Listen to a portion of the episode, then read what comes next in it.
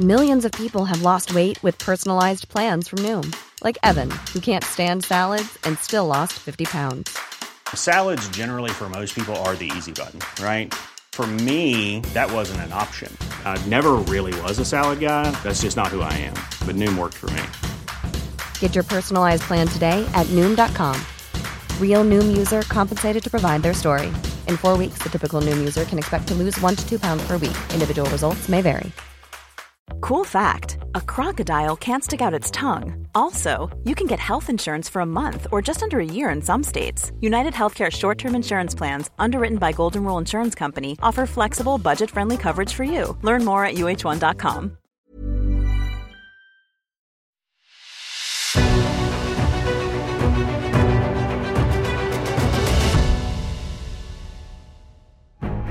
It's the Ancients on History Hit. I'm Tristan Hughes, your host, and welcome to our special bumper episode on one of the most extraordinary pieces of literature to survive from antiquity the Epic of Gilgamesh, written in Mesopotamia more than 3,000 years ago. Now, over the next two episodes, we are going to be talking you through this amazing story in great detail with the writer, translator, and Assyriologist Dr. Sophus Helle. Sophus is an expert on the epic, he has even translated it into Danish. This man knows his stuff. Now, in this pilot episode, we cover the first part of the epic, from the story's beginnings at the ancient city of Uruk to the introduction of key figures such as King Gilgamesh and the wild man Enkidu, to their adventures together as brothers in arms slaying powerful monsters. I really do hope you enjoy. And here's Sophus. Sophus, it is wonderful to have you on the podcast today. I'm delighted to be here. What a topic, the Epic of Gilgamesh. Now, I mean, to kick it all off, Sophus, can we say that this is the world's earliest known epic masterpiece? well, it's a complicated question. I think there's a real desire to claim Gilgamesh as the oldest something. And people say, oh, it's the oldest poem, the oldest epic, the oldest whatever. I mean, there are literary texts that are a thousand years older than even the earliest versions that we have of the Epic of Gilgamesh. And I think the Epic of Gilgamesh stands out for many reasons besides it being the oldest. Um, but certainly for many people, it will be the oldest story that they've ever read. And I think that is one of the amazing things about Gilgamesh. I like to say that the Epic of Gilgamesh is what I call a found foundation. So it's foundational in the sense that this, you know, very earliest beginning of culture uh, that, you know, many people are familiar with. Uh, and it is found in the sense that it's actually a relatively recent discovery. It's only really been known in the modern world for about 150 years. And so, you know, unlike, let's say, the classics, the Odyssey, the Iliad, that have been around and read and, you know, interpreted for thousands of years, Gilgamesh is still this bit of a puzzle for many people. They're still, you know, we're still making sense of what, what text is this? What does it mean? And people are always, you know, coming up with new ways of, of interpreting it or responding to it. I think it still has that sense of freshness to it in our modern culture. I love that. And we're going to be exploring all of that in today's episode. I mean, if we start with the background, that context of when it is created. So, how far back are we talking with the creation of the Epic of Gilgamesh? Yeah, so we have to travel all the way back to what is called the Old Babylonian period. And that means that we're in the first half of the second millennium BCE. So, give or take around year 1800 BCE. And that's when we see the first real literary evidence um, of any kind of like substantial size for the stories of Gilgamesh. I think, you know, most scholars assume, and I think correctly, that the Sumerian poems about the hero date to around the 21st century BCE, um, while the Akkadian version of his story, which is what we'll be focusing on today, they date to around uh, to some, some a few centuries later. Um, Gilgamesh's story was told in many versions across the centuries and across the millennia, and the best known version, which is the one that I translated into English. And if you read Gilgamesh, this is probably the version you'll be reading that actually dates to somewhat later, to give or take the 11th century BCE or the 12th century BCE. There. And with all of these different versions, is it quite different to something like uh, the Iliad or the Odyssey, where we seem to kind of group it under this one name of Homer? Do we think with this epic that there were many different authors who contributed to it? So with the Iliad, we sort of have the version that we know, and we can see some changes in it in the earlier times, but we more or less just sort of you know, see the Iliad appearing on the world literary stage, and we can reconstruct a long process of oral composition that lies behind the written text that has come down to us. With Gilgamesh, it's different. There you really see various stages of composition and redaction over the centuries. So you can really see the text changing and growing, becoming more fixed over time. And I think that's one of the things that's wonderful about it. So most people, when they read Gilgamesh, they'll just read this one version, and that version is, is wonderful in itself.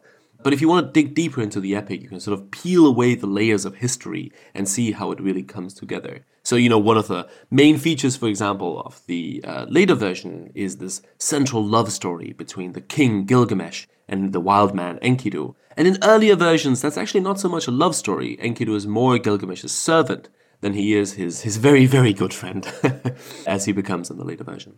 There you go, that evolution of the epic right there. I mean, also you highlighted when talking about the time frame that this is the old Babylonian period. Does that give a hint of where in the Mesopotamian world most of this epic was written? Was it written in Babylon? Yeah, so I mean, like, eh, we should probably set down some key terms. So, first of all, one of the key terms to understand this, this part of the ancient world is cuneiform, and that is the writing system that Gilgamesh and a bunch of other texts are written in. Cuneiform is this amazing writing system that is the oldest writing system that we know. So, when writing was invented, it was cuneiform that was invented. And when we talk about Mesopotamia, we also talk about the cuneiform cultures in the plural. So we have a whole different set of cultures that coexisted and interacted and waxed and waned over the millennia that shared this writing system and that really were bound together by this common cultural heritage, even despite these various changes. And so the main cultural clusters we are looking at today are the Sumerians, the Babylonians, and the Assyrians, all of whom use this writing system. The Sumerians spoke Sumerian, the Babylonians and the Assyrians spoke a language called Akkadian. So that's sort of like the main terms that we'll be talking about. And the best known version of the epic is written in the Akkadian language, but as I've already indicated, there are some Sumerian precursors to that story. And is it through these clay tablets, these cuneiform tablets, that this story has been preserved, the discovery of so many of these in Mesopotamia? Yeah, exactly. And that, again, one of the wonderful things about the cuneiform writing system is that it's written on clay. And I always say that, you know, if you cough loudly next to a roll of papyrus, then it'll shatter. But clay is just kind of clay, you know, and if you throw away a clay tablet and wait for a thousand years, it'll kind of still be there. Clay doesn't really degrade or rot in the same way as other writing materials like parchment. And that means that from the cuneiform world, we have an absolutely huge abundance of, of written material a lot of it is literary material like Gilgamesh, but much, much more of it is, you know, receipts and contracts and administrative texts, stuff like that. So we really have this, this huge and to a degree still largely unexplored corpus from what is now Iraq in the ancient world. And you know, this evidence spans many millennia. Uh, the cuneiform writing system gets invented around 3500 BC and is then used all the way to around year zero. So that's three and a half thousand years of history. That is absolutely mad. And Sophus, it absolutely blows your mind how there are still so many of those tablets out there that we know about that are yet to be translated. So, how much there is still to be discovered, maybe even for this epic too. I mean, so we have this wealth of tablets from which we know about the epic, but do we also know about the epic through other primary sources? For instance, archaeology, through depictions.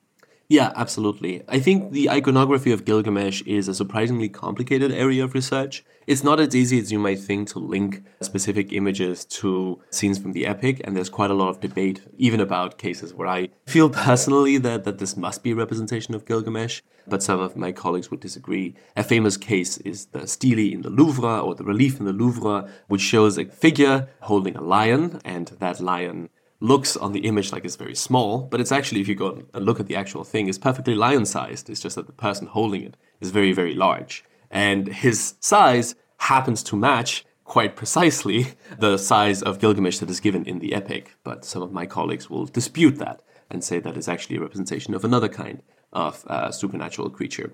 So, you know, it's not always easy to match iconography with the text, but there are many numerous candidates for possible representations of Gilgamesh in the in the iconography as well. But also, you know, I could, you know, archaeology and and textual studies they do go together. It's these texts were found in specific locations, and it's important to understand where the texts were written, where they were kept, and how they were kept together.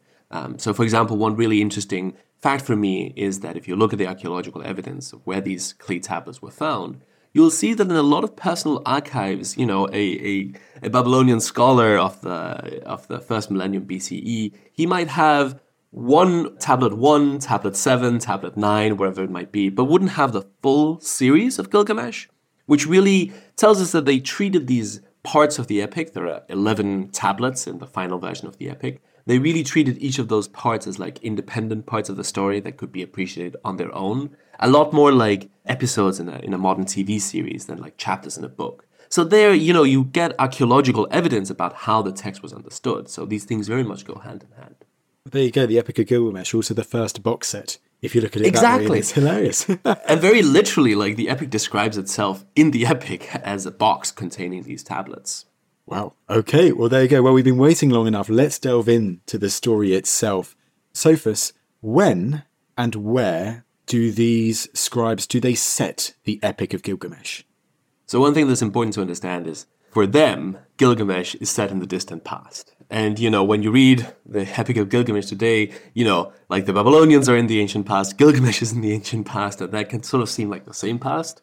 But the epic is set in a past that would have been perceived as ancient even by the Babylonians. And so we have to travel far into the remote past, and we begin in the city of Uruk, which is Gilgamesh's city. And Gilgamesh is the young and restless king of this city state called Uruk.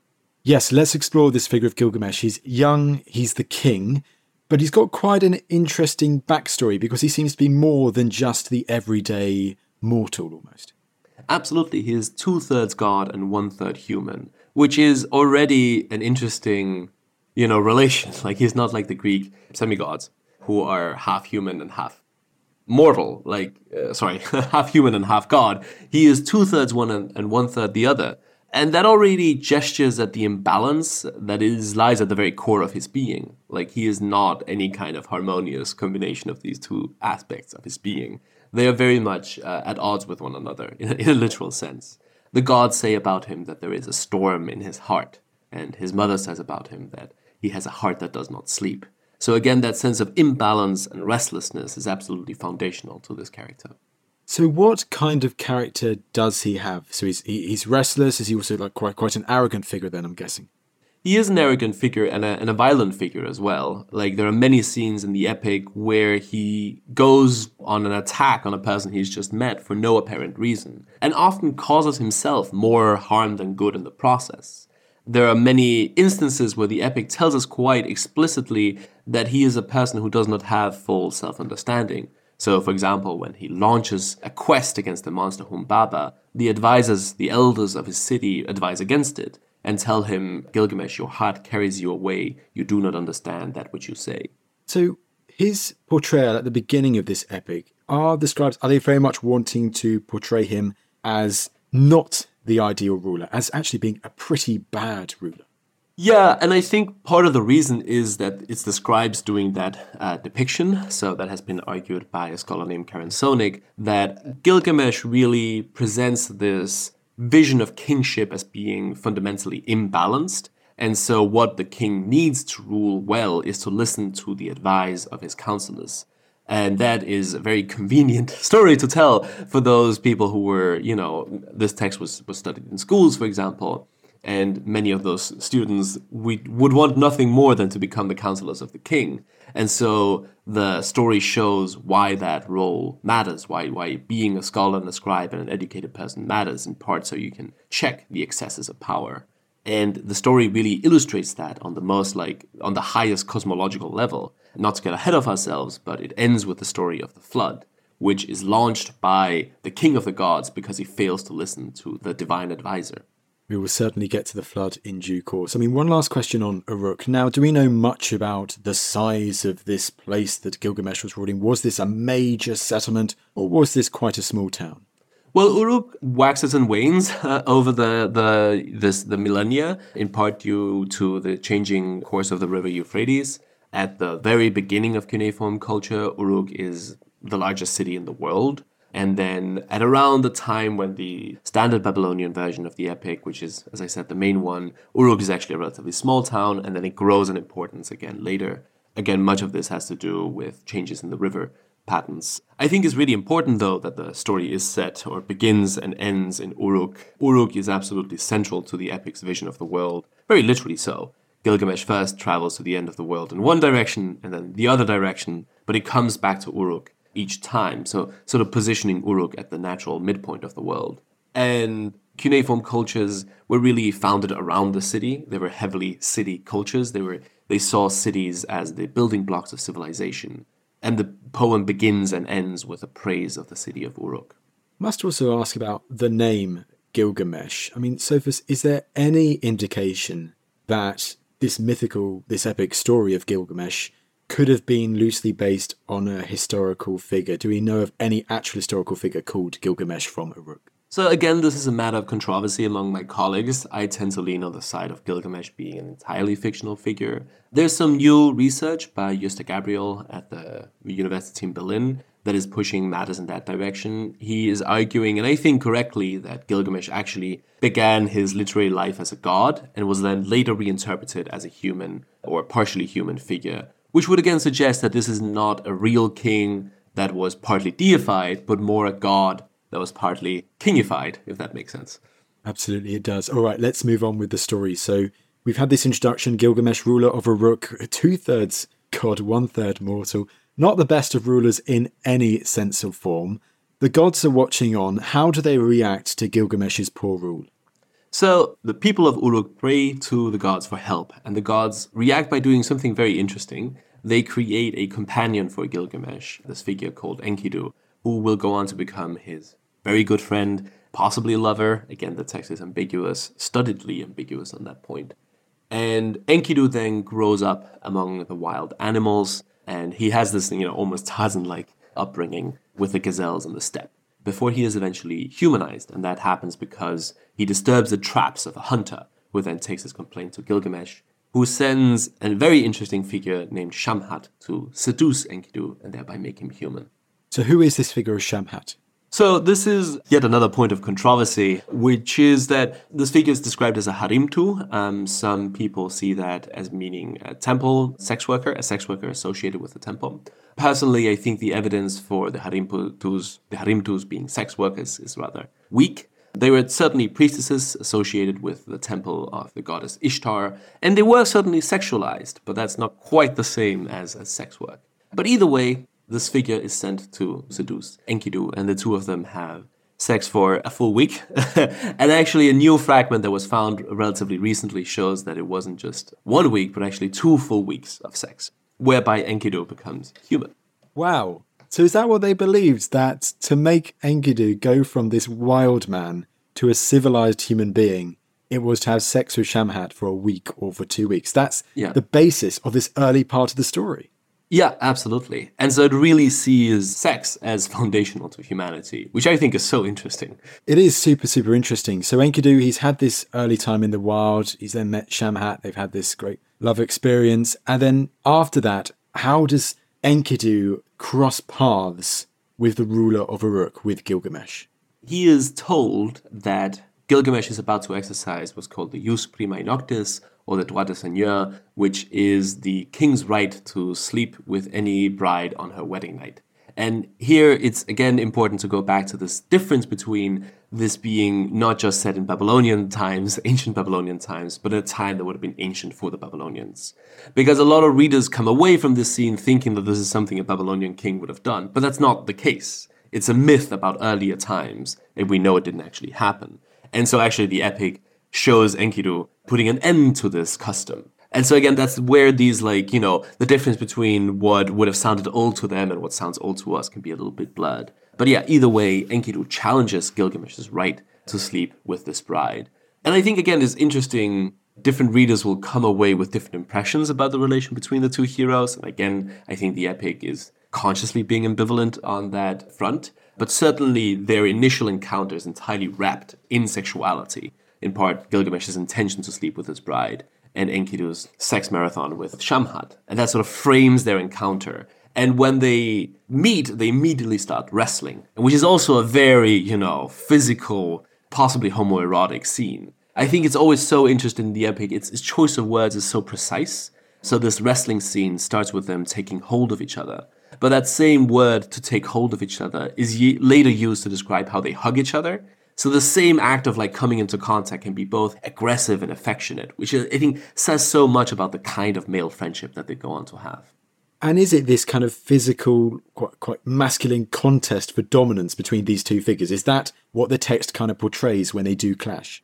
Yeah, exactly. And they clash very literally on the threshold of this wedding house, which again is sort of like an interesting moment, a threshold between a public space and a, private space. And that's really where their friendship is built in this sort of mix of, the intimate and the public, because Enkidu goes on to become Gilgamesh's advisor, but also between the aggressive and the affectionate, the male and the female. So that's that's where their friendship is forged. And they instantly become the best of friends.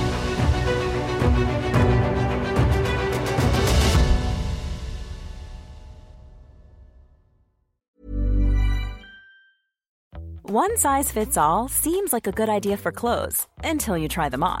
Same goes for healthcare. That's why United Healthcare offers flexible, budget friendly coverage for medical, vision, dental, and more. Learn more at uh1.com. This is Paige, the co-host of Giggly Squad, and I want to tell you about a company that I've been loving, Olive and June. Olive and June gives you everything that you need for a salon quality manicure in one box. And if you break it down, it really comes out to $2 a manicure, which is absolutely insane. It's also so easy to get salon worthy nails at home with Olive and June. The difference between how your nails used to look when you did them yourself and now with the Mani system is a complete game changer. The best thing about Olive and June too is it's a quick dry. Dries in about one minute, lasts for five days, and full coverage in up to one to two coats. Visit oliveandjune.com slash perfect Mani 20 for 20% off your first system. That's oliveandjune.com slash perfect Mani 20 for 20% off your first system. Many of us have those stubborn pounds that seem impossible to lose, no matter how good we eat or how hard we work out. My solution is PlushCare. PlushCare is a leading telehealth provider with doctors who are there for you day and night to partner with you in your weight loss journey. They can prescribe FDA-approved weight loss medications like Wegovy and Zepbound for those who qualify. Plus, they accept most insurance plans. To get started, visit plushcare.com slash weight loss. That's plushcare.com slash weight loss.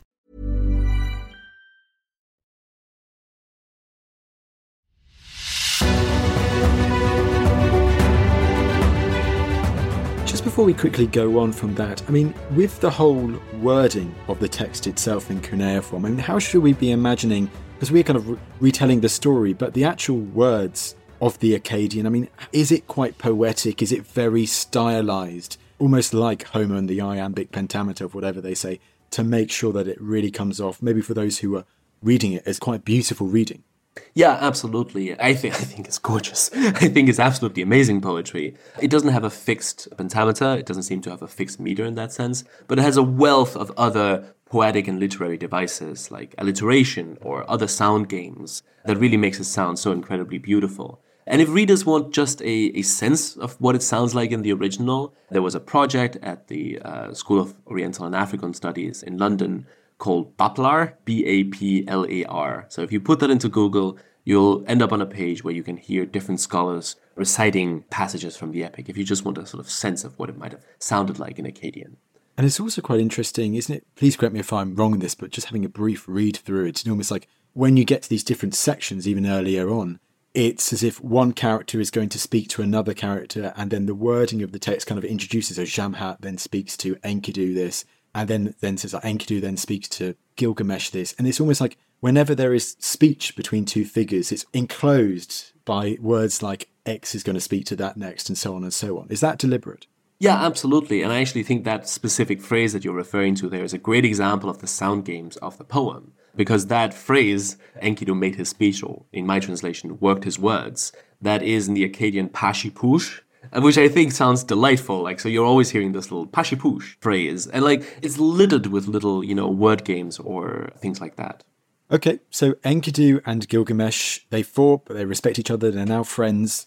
What happens next in this friendship between these two figures? Yeah, so I'm just going to take a step back here for a moment. We've already talked about how the epic is actually changing in our modern reconstruction of it. So I mentioned earlier that we previously thought that Enkidu and Shamhat had sex for one week. It turns out it's two weeks, and so on and so forth. And we mentioned how um, we are still making discoveries of textual material, and there's so much left to find out. One of the reasons for that is that clay might be a very durable material, but it also easily breaks. And that means that we have lots and lots of fragments that we are working on putting together to make the new text, and also archaeologists are constantly finding new fragments. And that means two things. First of all, it means that the text is constantly changing. We're constantly finding new parts of it, which is very exciting. But it also means that it's not currently fully preserved, right? So there are lots of parts that are missing. And the part that happens next is one of those examples. And so Enkidu grows sad for a reason that is not totally apparent in the text as it is. Maybe, you know, two years from now, we'll find the perfect fragment that'll fill that gap and we'll understand better why Enkidu grows sad. It's possibly because he doesn't have a family, um, and so he will have nobody to give him funerary offerings after he is gone. That would make sense with Gilgamesh's solution, which is that they have to become famous. they're young men who have to, you know, make a name for themselves. And the way they're going to do that is to kill the monster Humbaba, who lives in the cedar forest. How does he mean he wants to become more famous? Is it, as you say, is it just having that legacy of slaying this great beast? Yeah, and he's very literal for himself. Like he says, I will make a name for myself, Gilgamesh, who slew Humbaba. So why Humbaba? Who is this beast Humbaba? Humbaba changes over the course of the story. So at this point in the story, we're very much meant to interpret him as a fearsome monster. His breath is death, as the text says. Which is a great line also in Akkadian. and, you know, fire grows from his lips and so on and so forth. He lives in what is known as the cedar forest, which is a sort of mythologized version of a real forest of cedars in what is now Lebanon. And so the heroes travel there to kill him, and they have many reasons to do so. And the text is sort of like, again, it loves its uh, ambiguities. It loves being strategically not fully explicit about things. And one of the things it's not fully explicit about is why this quest against Humbaba is first conceived. And Gilgamesh gives differing and not fully compatible explanations for it over the course of the story. And eventually he goes to his mother and says, You know, I have set out on this quest because I have grown massive, as the text says, sort of meaning I have grown bold or something like that.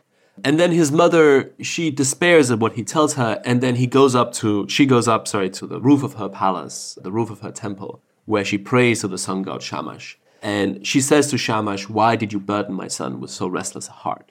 Implying that all of these various reasons that he gives are not quite the real reason. The real reason is simply that Gilgamesh is just restless, that he's just, you know, he's always moving, he's always wanting to do something.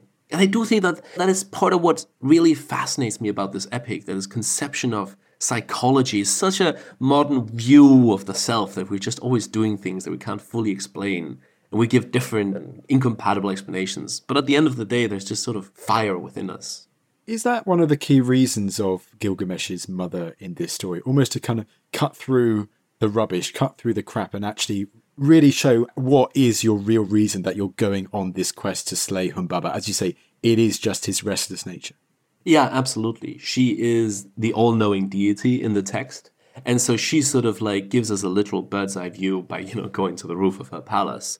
And it's an amazing scene, the, her prayer to Shamash. It's such a beautiful scene. And it also foreshadows a lot of what will happen later in the epic. So she tells Shamash, you know, will Gilgamesh not want die one day? And that is before Gilgamesh has even conceived of the plan that will occupy him later, which is to become immortal. So even before this enters the story, she has already alerted the audience to the fact that Gilgamesh will fail in his quest to become immortal. And so she is really like this this this character who sort of stands outside the story and is she's a very powerful figure in many ways. And so Enkidu sees Gilgamesh wanting to go on this quest. I mean, how does he feel about it? Is he also gung ho wanting to go and fight this great beast in this forest of cedars? No, quite the contrary. Like he really resists the idea, and which is again what makes this interesting. If the idea of, of fighting Humbaba is for Enkidu, it's also despite Enkidu because Enkidu resists the idea whenever he can. And also, why this forest of cedars? I mean, you look at Hercules and his quests, and sometimes go down to the underworld or a real high mountain or so on and so forth. Why does Humbaba, of all places, for them going on a quest, live in this forest of cedar trees? So the forest of cedar trees would have held a deep like cultural fascination for the scholars of southern Iraq. In part because, you know, Iraq is poor in resources like timber. The trees that grow there are not particularly big. And if you want to build a big palace or a big temple, then you need big trees. And so the real life kings would have gone on expeditions to places like Lebanon to like secure these huge timbers and carry them back. So it is a sort of mythologized version of like a real life uh, expedition, which we know would have often been taking place, and both celebrates and critiques those kinds of achievements. All right then. Well, Sophus go absolutely wild. So Enkidu is not very keen, but Gilgamesh is. He gets his way. They set off from Uruk. How does their quest unfold to reaching Humbaba and actually seeing this figure in person? At first, they have to face the series of dreams that Gilgamesh has on every night of the way there. And these are, you know, some of the most powerful passages in the epic that describe these terrifying visions, including of something that look seems to be almost like a volcano on their journey there. But every night, Enkidu manages to interpret these ominous dreams as signs of certain success. And again, this is really a way in which the, the epic really is part of a key part of its culture because omens were such a huge preoccupation for the Babylonians. Omens were to be found everywhere in the path of planets or in the entrails of sacrificed sheep, or indeed in one's dreams. And so these dream interpretations are really quite a crucial scene because it shows us Enkidu working through these nightmares to produce a more positive interpretation. But eventually they then come to this forest of cedar, and this is actually another one of those passages that we've discovered relatively recently. So this was published in 2015 and it's this amazing, almost like jungle book like description of the forest being full of life, of scents and of sounds. There are monkey musicians there, and there are bird sounds. It's a really rich and enchanting landscape. And this is, you know, one of the only descriptions of landscape in Babylonian poetry. And so they reach this forest and they're looking for Humbaba. Is Humbaba still this almost the nightmare of the forest, or is he does his character change? Is he more of a guardian or something different? Yeah, that's exactly right. The closer you get to him, the more you realize that he's not quite this terrifying monster and he is more a sacred guardian installed by the gods to protect the cedar forest from people like Gilgamesh. And increasingly, as the battle begins and the heroes get closer and closer to winning the battle, they let each other, and thus the reader, know that they have to kill him quickly before the gods hear of it. So we go from being this, you know, very clear cut, very stereotypical man against monster battle to being something much more complicated. And eventually the heroes do win the day and they kill Humbaba. But then they look at each other and they're like, why did we actually do this? And Enkidu imagines the king of the gods, Enlil, interrogating them and say, you know, why did you, in your anger, destroy this forest and kill its guardians? Like, what anger drove you to do this? And they actually can't answer that question. And Humbaba, before he dies, we see him pleading for mercy which Gilgamesh refuses him. So it really changes in its emotional tonality and its emotional description of this relation from something very clear cut to something a lot more confused. Is this a key I mean, narrative part of the whole epic of Gilgamesh? Almost like this roller coaster of emotions as more and more of the story unfolds? Because you do feel more than a bit bad for Humbaba by the end. Absolutely. Like, it's a very pathetic scene where he pleads for his life. I definitely think that we're meant to sympathize with Humbaba in his final moments, which is not necessarily what we were expecting to do when the heroes set out on their mission. And also, I mean, how do they manage to defeat Humbaba? Is this like with weapons, with swords? I mean, what do we know about that? Yeah, so there is this epic sword battle between them, but ultimately the battle is clinched not by the heroes themselves, but by the assistance of Shamash. And as you might remember, Shamash receives this entreaty from Gilgamesh's mother, who tells him to step in with his winds and overwhelm Humbaba, which is exactly what Shamash does. And not only does Gilgamesh's mother pray directly to the sun god, she also prays to the sun god's wife, Aya, and asks her to remind him. So there is there are these sort of two women working outside this like male male battle to secure that it that it goes the way they want, which I think is another interesting moment in the epic that sort of undermines this heroic masculinity a bit. Is it that kind of recurring presence and prominent presence of women in the story that almost direct them on their whole trajectory. Yeah, exactly. And I also think that, you know, Gilgamesh is at first presented as this like burly superhero, hypermasculine character, but especially on the road to Humbaba's forest, and as they stand at the entrance of the forest and as they hear Humbaba approaching, we see a very different kind of relation between Gilgamesh and Enkidu. They sort of take turns being scared and having to comfort each other. they are very, you know, they're also very sensitive, especially in this moment. And so, yeah, I mean, like, I definitely think that the the epic creates these very epic heroic expectations and then takes pulls them apart and then puts them together again in this really interesting way. So if you go into the epic expecting like a very standard man against monster narrative, then you'll be disappointed. But I think what the epic does instead is much more interesting. It said it's that roller coaster of emotions, and I mean, from my reading of it, I still don't really know how I feel about Gilgamesh by the end, and no spoilers there. Right. I mean, Sophus, going on then, they have slain Humbaba with this divine aid. But this doesn't feel like the end of the story for Gilgamesh and Enkidu. I mean, what happens to them next? Who do they have to face next? So, what happens next is that they return to the city of Uruk, and uh, then we meet another character, the goddess Ishtar, who I already mentioned as the patron goddess of these uh, Harimtus that we met in the form of Shamhat. And here the reader really has to imagine something like a, a modern slow-mo scene because Gilgamesh is washing himself and you know there's water in his, his hair, he's half naked in the river or fully naked in the river for that matter. And then Ishtar sees him and is immediately attracted to him and proposes marriage. And you know, Ishtar is the goddess of sex, among other things. She's also the goddess of war. And she's a very, very ambivalent figure. I have, besides working on Gilgamesh, the other text I've worked in a lot is an older author called Enheduanna, who is best known for her poems, her hymns to the Sumerian goddess Inanna, who is the Sumerian version of Ishtar in Akkadian. And, you know, Enheduanna has this incredibly interesting and rich and poetic and philosophical description of Inanna slash Ishtar as the goddess of contradiction and the goddess of change.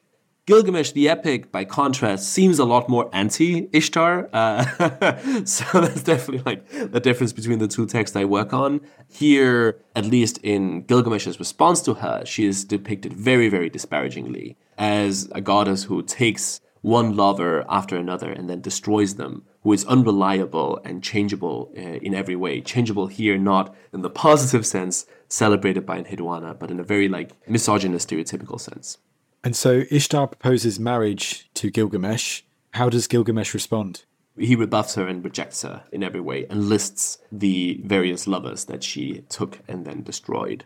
And she is enraged, so she then summons the Bull of Heaven to kill the two heroes, which is the second main fight scene in the epic, where they the Bull of Heaven, which is known to us as the constellation the Taurus, that literal constellation comes down from the sky to do battle with the two heroes what happens in this second great clash? I'm guessing it's another victory for Gilgamesh.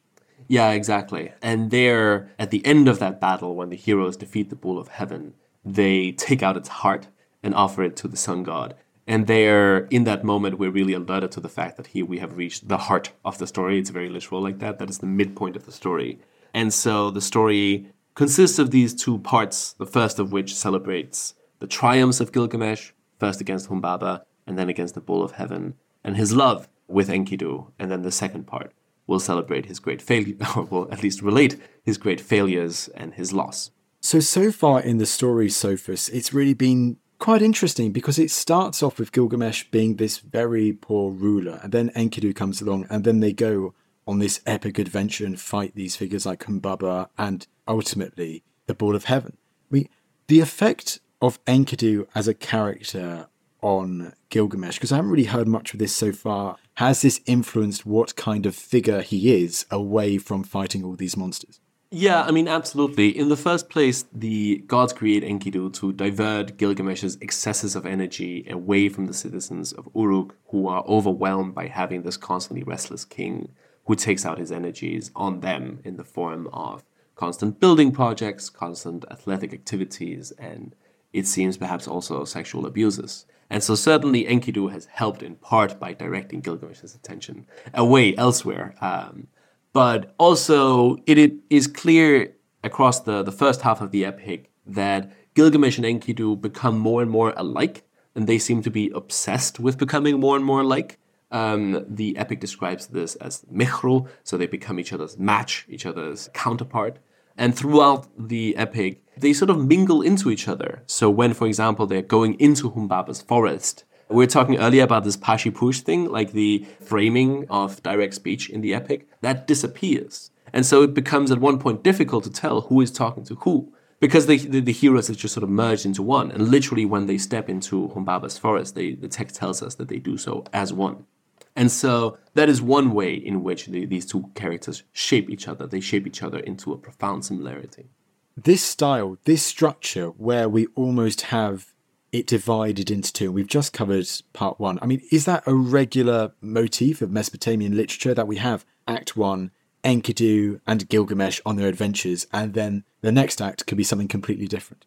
Yeah, absolutely. And that is one of the things that I find really interesting about Babylonian literature that it is a recurring form within the poetic tradition, that different texts develop in different ways. So, for example, another great Babylonian epic is the Epic of Atrahasis, which is focused on the flood story. And there, the first part tells of the creation of humanity in the beginning of time, and the second part tells of the destruction of humanity in the flood. And that is just one of the ways in which these Babylonian stories play with a division into two parts, a mirroring relation. So, for example, in Gilgamesh, we have this more emotional mirroring between triumph and love on the one hand and failure and loss on the other. As a Sophus, I also love this fact that, you know, although it was written some 5,000 years ago, they've styled it so that Act 1, it really does end on a cliffhanger. They know how to keep retention, don't they, to make sure that you want to listen to the next part. Exactly right. At the very end of the Tablet 6, after they've killed the Bull of Heaven and they've partied to celebrate it, Enkidu says, My friend, I have seen a dream. And then it ends there. And you have to read on to the next tablet to know what that dream is. Cuts to black screen. Love it dearly. Well, exactly. Sophus, we're going to continue that in the next part. Last but certainly not least, you have done so much work on this epic. I mean, what's the translation, for instance, that you've done of it? Yeah, so my uh, translation of the Epic of Gilgamesh is out with Yale University Press. It includes a translation, a standard Babylonian version, and then it includes an introduction and five essays after the translation that unpack the, the history and the significance and the main themes of the text. Well, Sophus, it just goes for me to say thank you so much for taking the time to come on the podcast today. Thank you for having me. Well, there you go. There was Dr. Sophus Helle talking through the first half of the Epic of Gilgamesh, leaving on that cliffhanger of Enkidu having this mysterious dream. We're going to be continuing the story, the second half of the epic we're going to be exploring in the next episode, so stay tuned for that. Last thing from me, wherever you are listening to the Ancients podcast, whether that be on Apple Podcasts or Spotify or elsewhere, Make sure that you are subscribed, that you are following the podcast so that you are notified when we release new episodes twice every week. But that's enough from me, and I will see you in the next episode.